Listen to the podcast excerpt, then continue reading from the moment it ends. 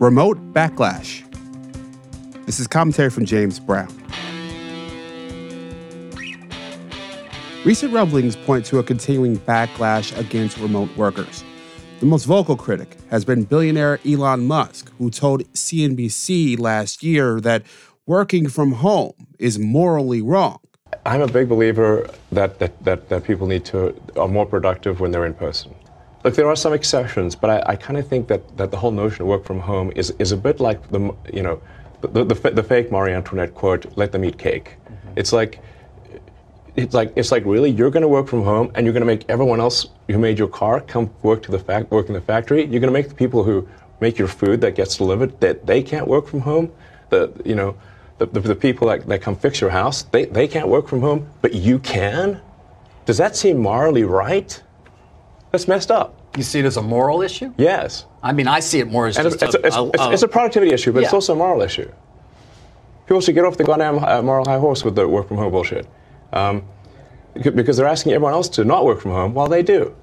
The, the laptop class is living in la la land. And employers are on Elon's side on this one. According to Indeed.com, remote jobs are getting harder to find, dipping sharply in recent months, back to pre pandemic levels.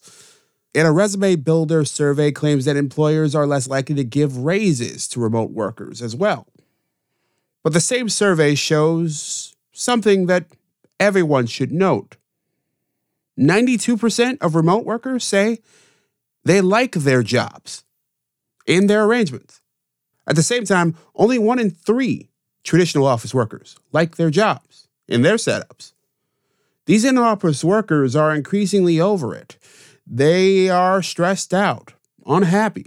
Half of them are planning to look for work in 2024. This survey also points to something self evident. Being connected to your boss and company has little to do with where your desk is. Those rates are about the same, no matter where or how you work. Now that we've made it to the other side of the pandemic, most office workers know our jobs can be done without us at Cubes. And there's no way that we'll forget that, ever. If these companies want to retain their best and brightest, they had better adapt, or we'll find someone who will. What do you think? And are you planning on looking for new work next year? Tell me in the comments at jamesbrowntv.substack.com or email me at jamesbrowntv at gmail.com. You can also leave me a message at 585 484 0339. On that note, I'm James Brown, and as always, be well.